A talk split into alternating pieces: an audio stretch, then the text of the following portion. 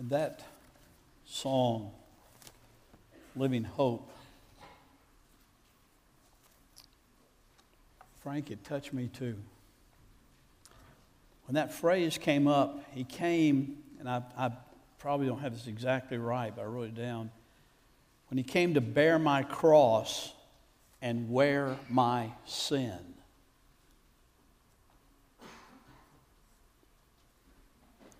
That's heavy. That's, that's deep. That's important. He came to bear our cross. In other words, we should have been on the cross, not him. And I love that imagery. He came to wear,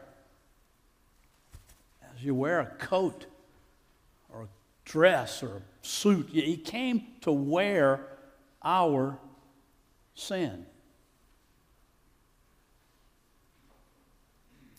So that we might be able to wear his righteousness. Therein is the gospel and the truth of the gospel and the power of the gospel. You know, there's probably nothing in all the world that makes us consider the brevity of life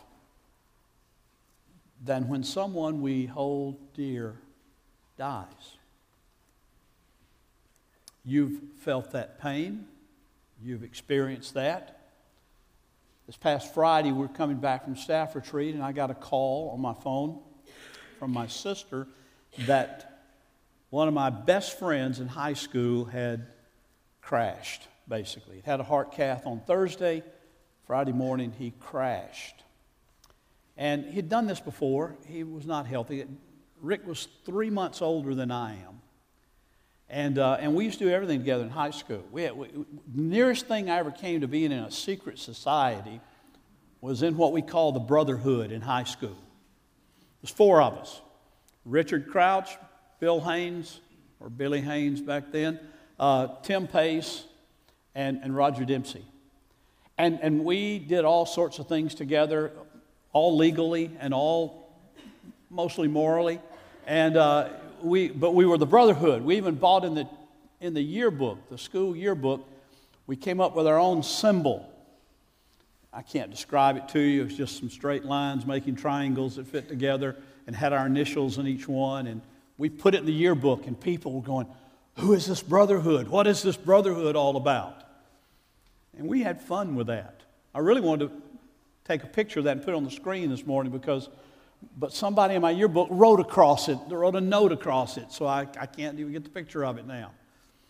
But someone that you, and, and Ricky and I had lost track through the years. He was in law enforcement, was chief police in three different cities, and, and uh, married the girl that lived next door to me growing up, Mary Hicks, who literally, our houses were separated by about 75 to 100 yards. And he ended up marrying Mary, and uh, it was just a, a, lot of stuff, go, just a lot of intertwined. We kind of lost, I mean, we hadn't lost touch. We talked every now and then, but we weren't, our closeness wasn't there.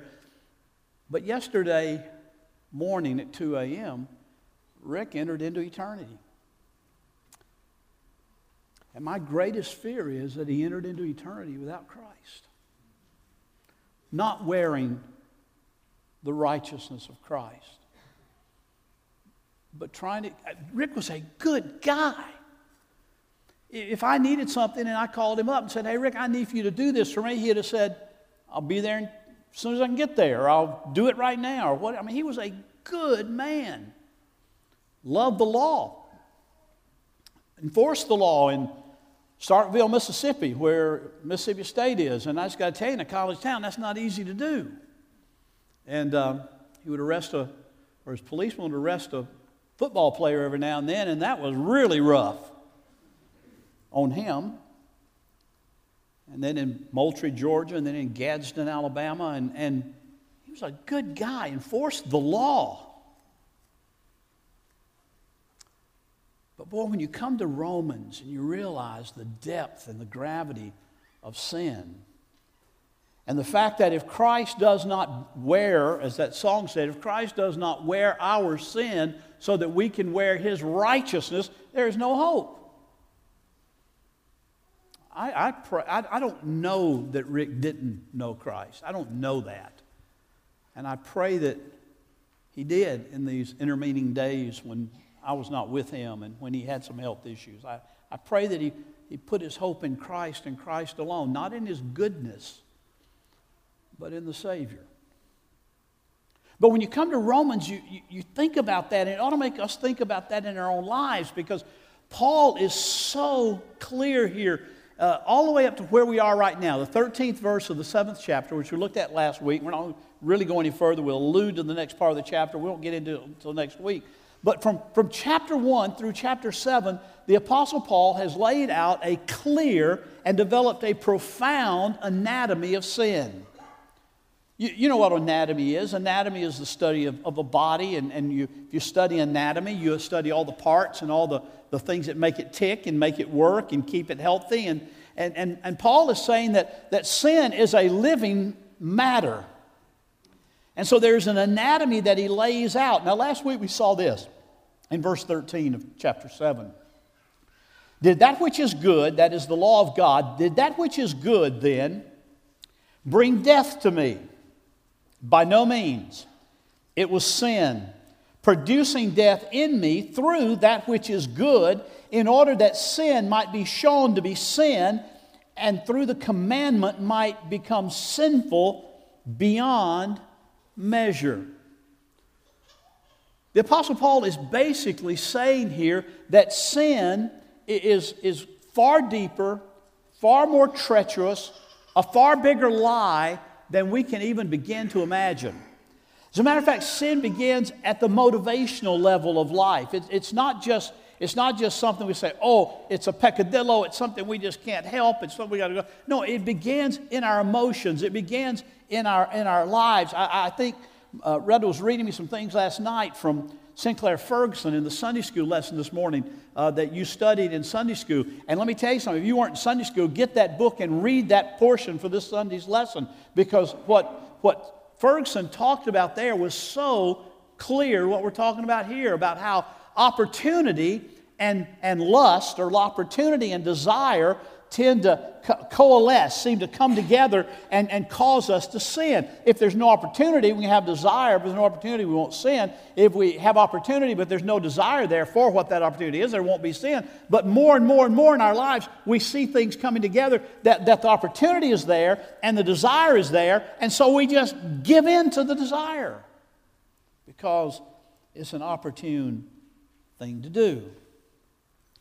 Paul is going to show us when we get in the latter part of chapter 7 and chapter 8 that really the only way that the only way that we can avoid that is through the application of the gospel by the Holy Spirit in our lives on a consistent basis. That is gospel truth permeating us, gospel truth filling us, gospel truth being what we think about and what we live by on a consistent, consistent basis.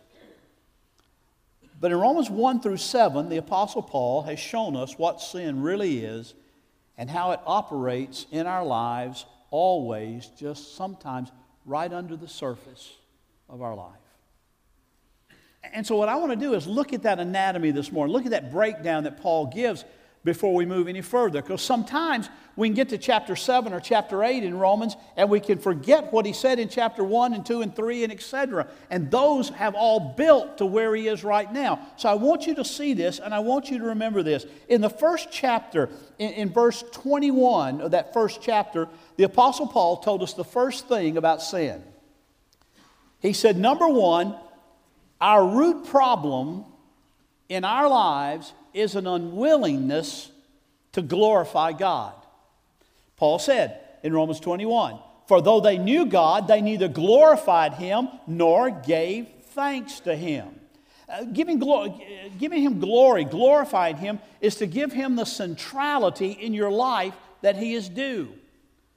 What Paul is saying here, we tend to push God to the periphery. We, we tend to try to get him out of the way, and we want to do what we want to do. And we don't, give, we don't glorify him, we don't give thanks to him. We give thanks to one another. We give thanks to ourselves. We praise ourselves at what we have done or are doing, but, but we forget that in reality, God is the great giver of all things, and God is at the center of all that. And unless we see that and acknowledge that and glorify Him in that, then we are on a bad road downhill quickly. Paul says that's the, that's the root. That's, the root in everybody's life on the face of the earth. Now, if you're hearing a Christian, you're, you're, you're scratching your head and saying, wait a minute, I, I thought I was doing. We'll get to that. But you were born this way, my friend. Everybody was. There is an unwillingness to give God the central place of honor and glory and obedience in your life. So our root problem is we just don't glorify Him. We will not glorify Him. A second problem that Paul deals with in this matter of sin is, is still in, in chapter 1. And he says that because of us not glorifying Him nor giving Him thanks for His provisions in our life, then we choose to make created things gods in our life, little g. We, we choose to make little, other things, created things, God in our lives. He said in verse 21, uh, 25 rather, in chapter 1, eh, we, we worshiped created things rather than the Creator. We worship created things rather than the Creator. Listen, folks, here's number one rule. I don't care if you profess to be an atheist, an agnostic, a, a, a Muslim, a, a Buddhist, a, or a Christian, or, or anything in between all those. We must worship something. And we will worship something. It will either be the living and the true God the one who has revealed himself in his word and in, in his son Jesus Christ, we will either worship the true and the living God or we will worship something that he has created. In the life of the atheist, the agnostic, basically, that, that God of worship is, is self. But we all will worship something.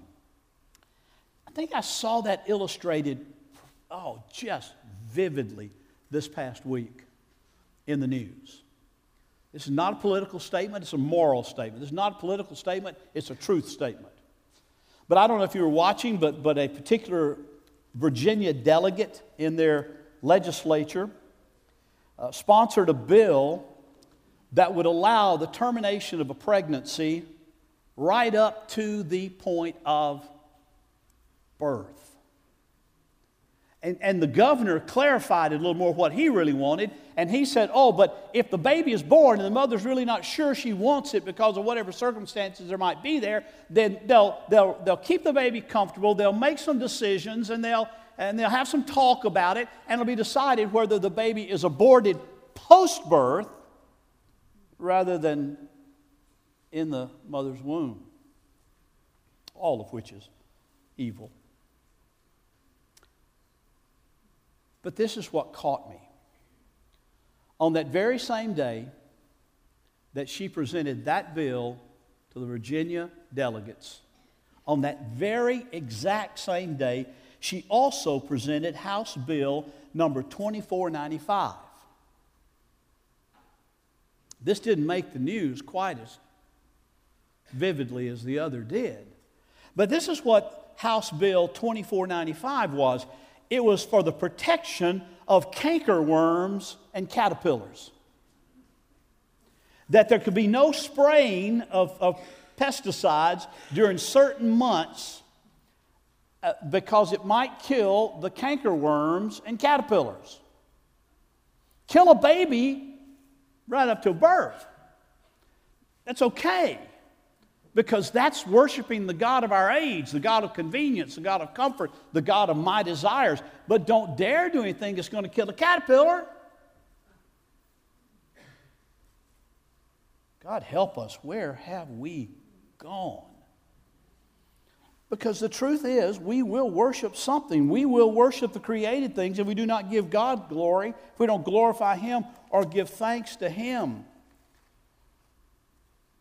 during the offertory, I ran over and got permission to do this because I forgot to do it beforehand. But maybe you've seen this, but last week uh, Kayla Sweeney, one of our young ladies, who is something of a poet, and she knows it because she's a good one. You know, to say poet and didn't know it, she knows it. But the title of her poem was Dear Gods with a little g.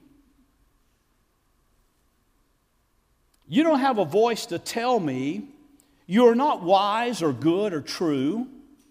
Still, dust cannot talk back to you.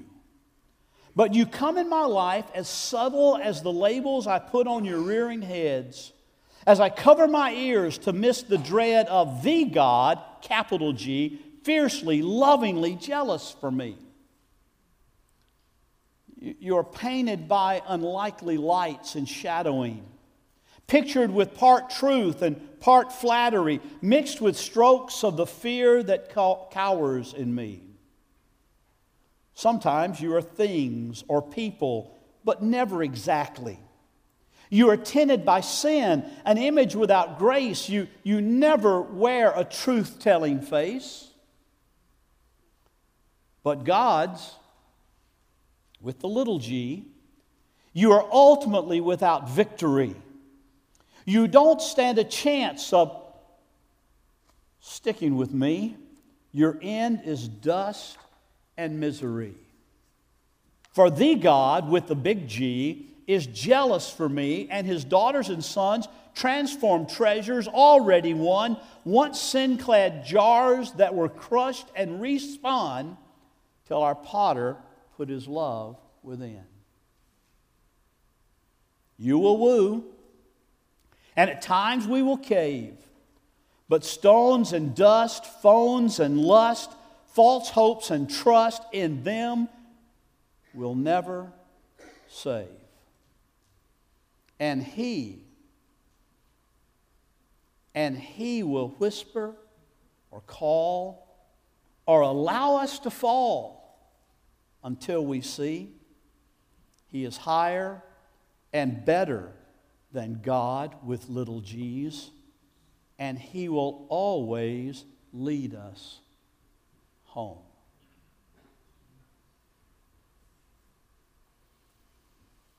The gods of little g's are the idols of our lives. Things that push away God's glory in our life. Things that seek to eclipse God. As the moon eclipses the sun in a solar eclipse. Things that seek to eclipse God, those gods with little g's, those idols that we play with and toy with. Not worshiping the true God, not giving Him glory, but worshiping that which is created. It was not without accident that our responsive reading this morning was Psalm 115, where David talks about the idols and how they will be crushed by the living God. It's not without reason that I had Pastor Michael read from, from Isaiah chapter 45, where he says that they have no meaning, they have no power unless we give them power, unless we give them meaning in our own life. They are dead. They have feet, but they can't walk. They have mouths, but they can't speak. They have ears, but they can't hear. But yet, so often we bow down to them. So, Paul says we didn't glorify God. We decided to worship the creature rather than the, the creator. And that can be, even as Kayla said in her poem, that can be things or people or, or sort of things and sort of people, not really quite either one, but something we give our allegiance to. But Paul goes on, and in, in chapter 1, he says, Therefore, each life is distorted by the lie. At the base of all our life choices, our emotional structure, our personality is a false belief system centered on an idol if it's not centered in Jesus Christ.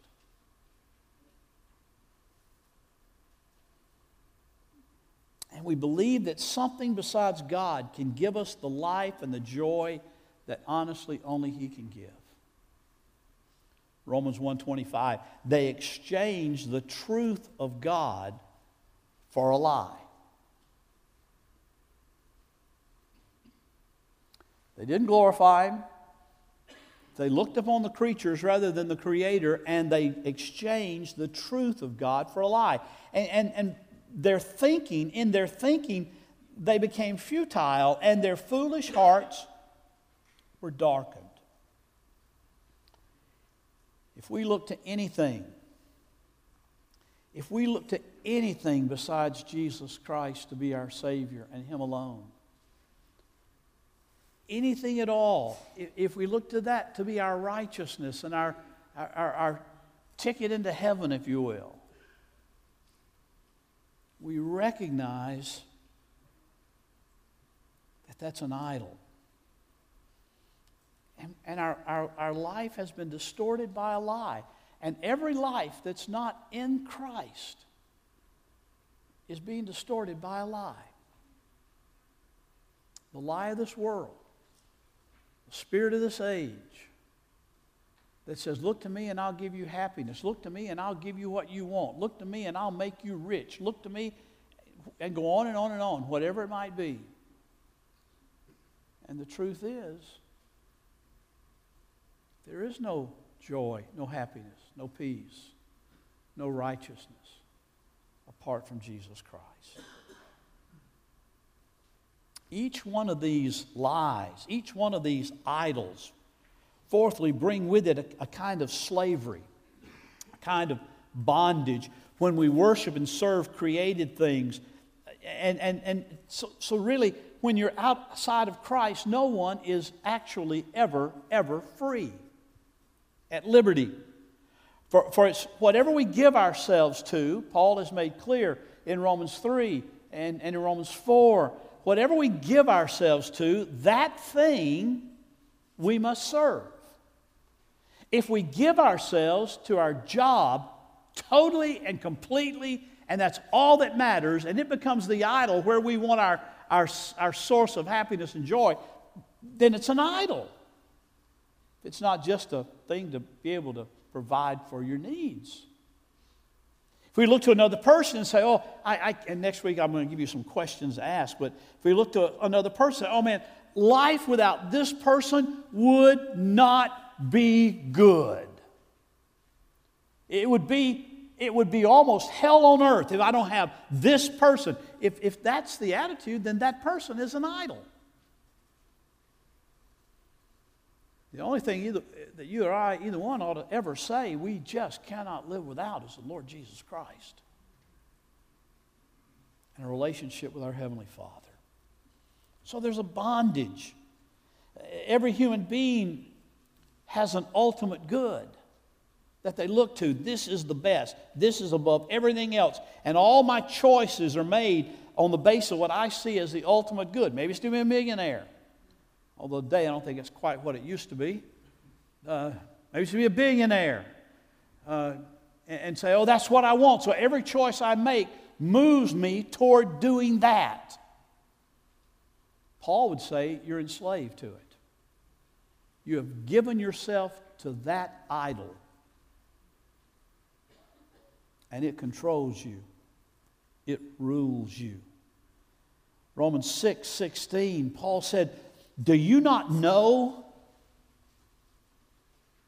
It's a firm statement. Do you not know? Do you not realize? Do you not understand that if you present yourselves to anyone as obedient slaves, you are slaves of the one whom you obey, either of sin, which leads to death, or of obedience, which leads to righteousness? Every human being on the face of the earth is in obedience to somebody. Thus, meaning that every person on the face of the earth is in some kind of what we would call as Christians a covenant relationship to a Lord. May not be capital L Lord or capital G God, it may be little l Lord and little g God, but every person is in some kind of covenant relationship to that which they present themselves to.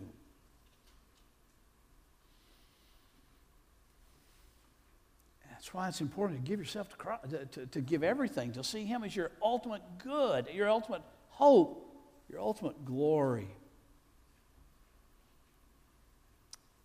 The apostle went on in that same passage and said, Do you not know if you present yourselves to anyone as obedient slaves, you're slaves to one whom you obey, either sin, which leads to death, or obedience, which leads to righteousness? Then he said this But thanks be to God that you who were once slaves of sin have become obedient from the heart to the standard of teaching to which you were committed, that is the gospel. And having been set free from sin, having become slaves of righteousness.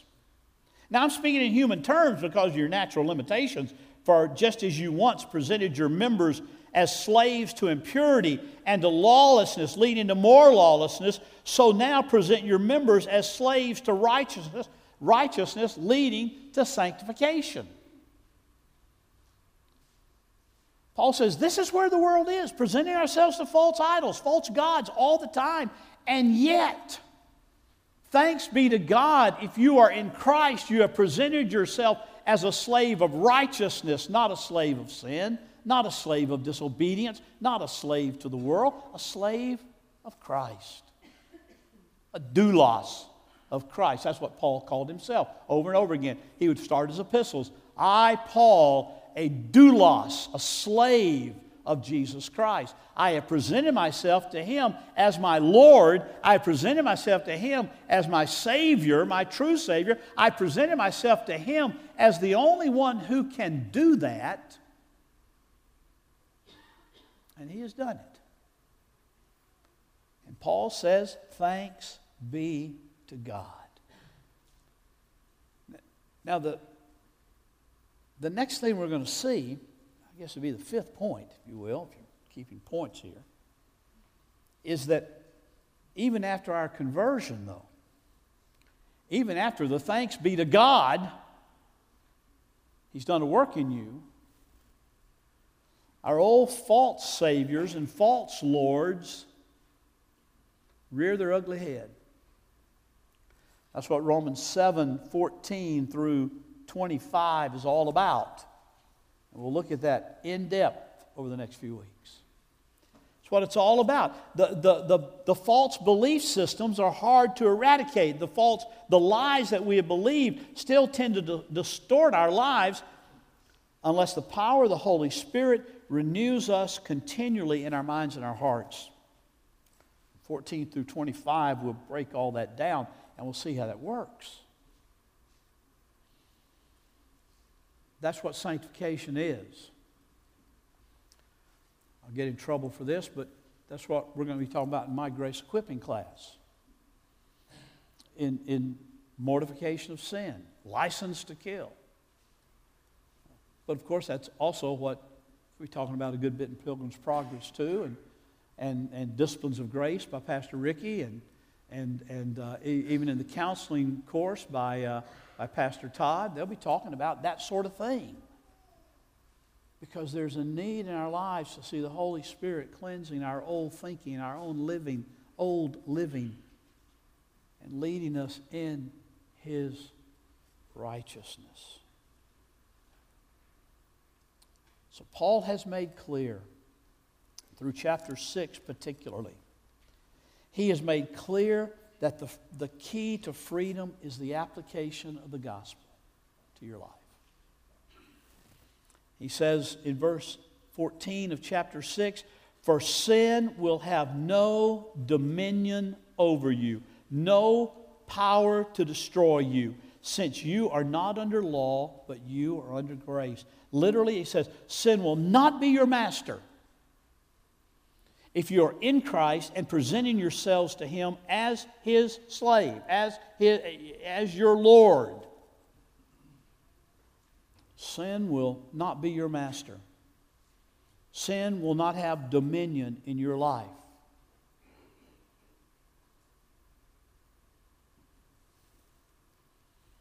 Because thanks be to God,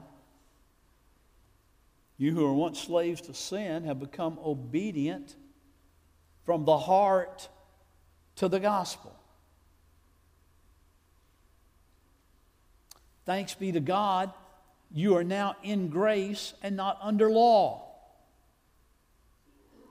thanks be to God, He is now your Savior and your Lord, not just a religious figure that says some nice things every now and then and does a miracle every now and then. He is your Lord and your Savior.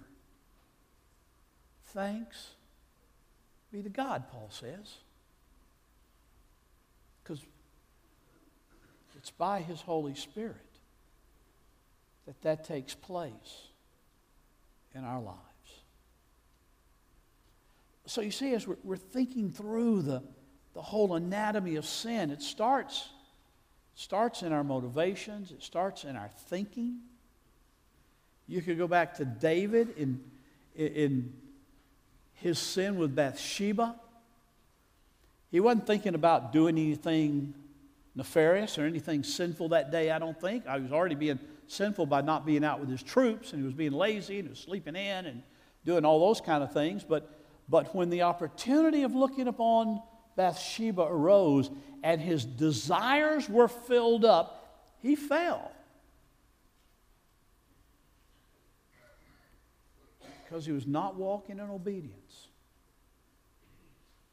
Unless we make it a conscious effort to say, Lord, guide me in obedience to your truth your word, to see you as the only true and living God. Every single day in our life, we will find ourselves in the same situation that David did. Opportunity and lust, opportunity and desire will come together, coalesce, as Sinclair Ferguson said.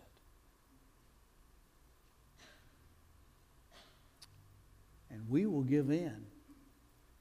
And at that moment, what we're doing is we're saying, you know, mm, we don't say this consciously probably, but this is what we're saying.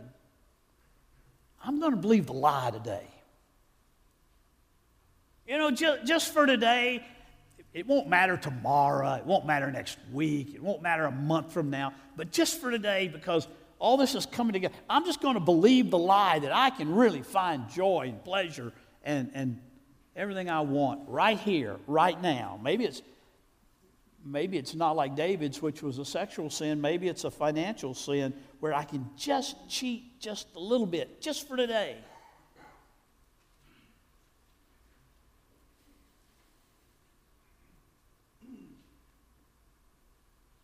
Because David took his eyes off of what God wanted and put it on what David wanted. And he believed the lie. I don't, I don't know what the lie is in your life that just continues to scrape at you. Just continues to whisper in your ear, hey, hey, hey, look over here. Look what I can give you. Look what you can have.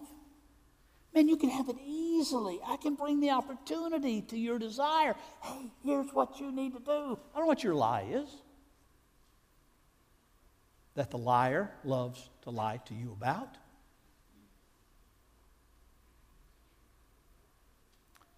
But I do know this it's a lie.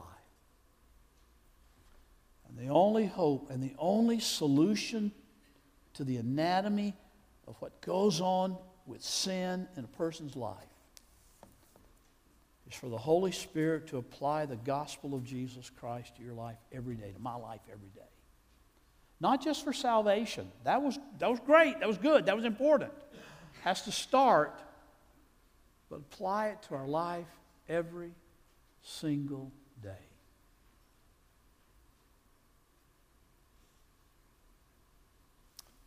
Let's pray together.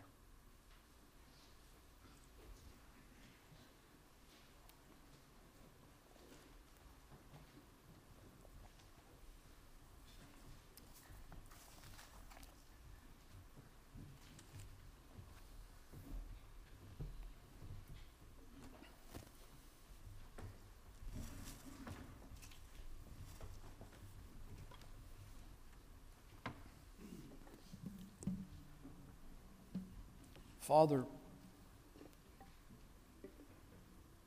sin is deceptive and is a lie.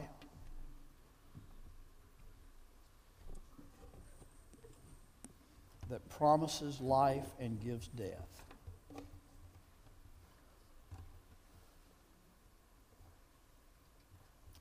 Lord, we live in a nation that is more and more and more believing the lie.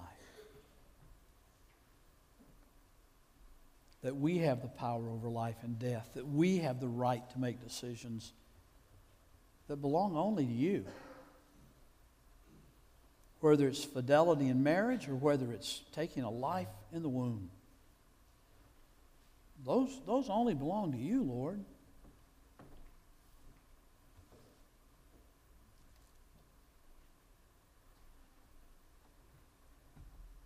Guard us, O oh Father, from listening to the lie. Guard our young people from listening to the lie that they will hear tomorrow in classrooms from their peers and others. Guard our adults from listening to the lie that they will hear at work tomorrow, either from a boss or a coworker or any number of places. Lord, guard us from the lie that makes us think that what really is important is that we are glorified and that we get credit rather than you. Father, God, Father, guard us in Christ Jesus.